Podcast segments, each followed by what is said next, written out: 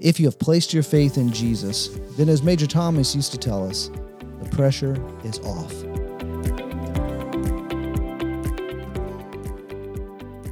What does it mean to walk like Jesus?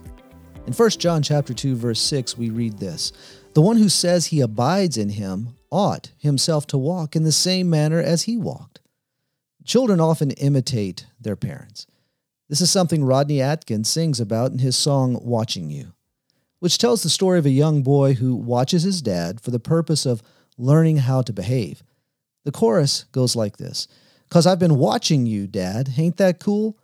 I'm your buckaroo. I want to be like you and eat all my food and grow as tall as you are. Then I'll be as strong as Superman. We'll be just alike. Hey, won't we, Dad? When I can do everything you do, because I've been watching you. You know, this is a wonderful sentiment and one that probably every dad would like to hear from his child. But is that what John is talking about? Is he saying that we need to watch Jesus and then try to do our best to walk like him in our marriage, with our family, at work, or even while driving down the road?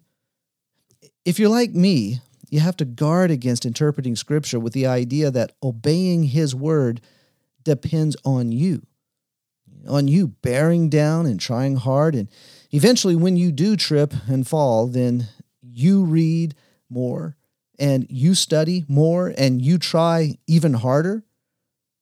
If we're going to walk in the same manner as He walked, then we better pay attention to the first part of the verse, which reads, The one who says he abides in him. The walking in the same manner as he walked is a result of abiding in him and not the cause of abiding. If you have placed your faith in Jesus, then as Major Thomas used to tell us, the pressure is off. Your activities today do not depend on you being like Jesus but on Jesus being Jesus. So go about your activities today, abiding in Jesus and his abilities, not yours. Be engaged with others today, abiding in Jesus and his ability, not yours. My name is Kelly Darty, and this has been a quick reminder for today.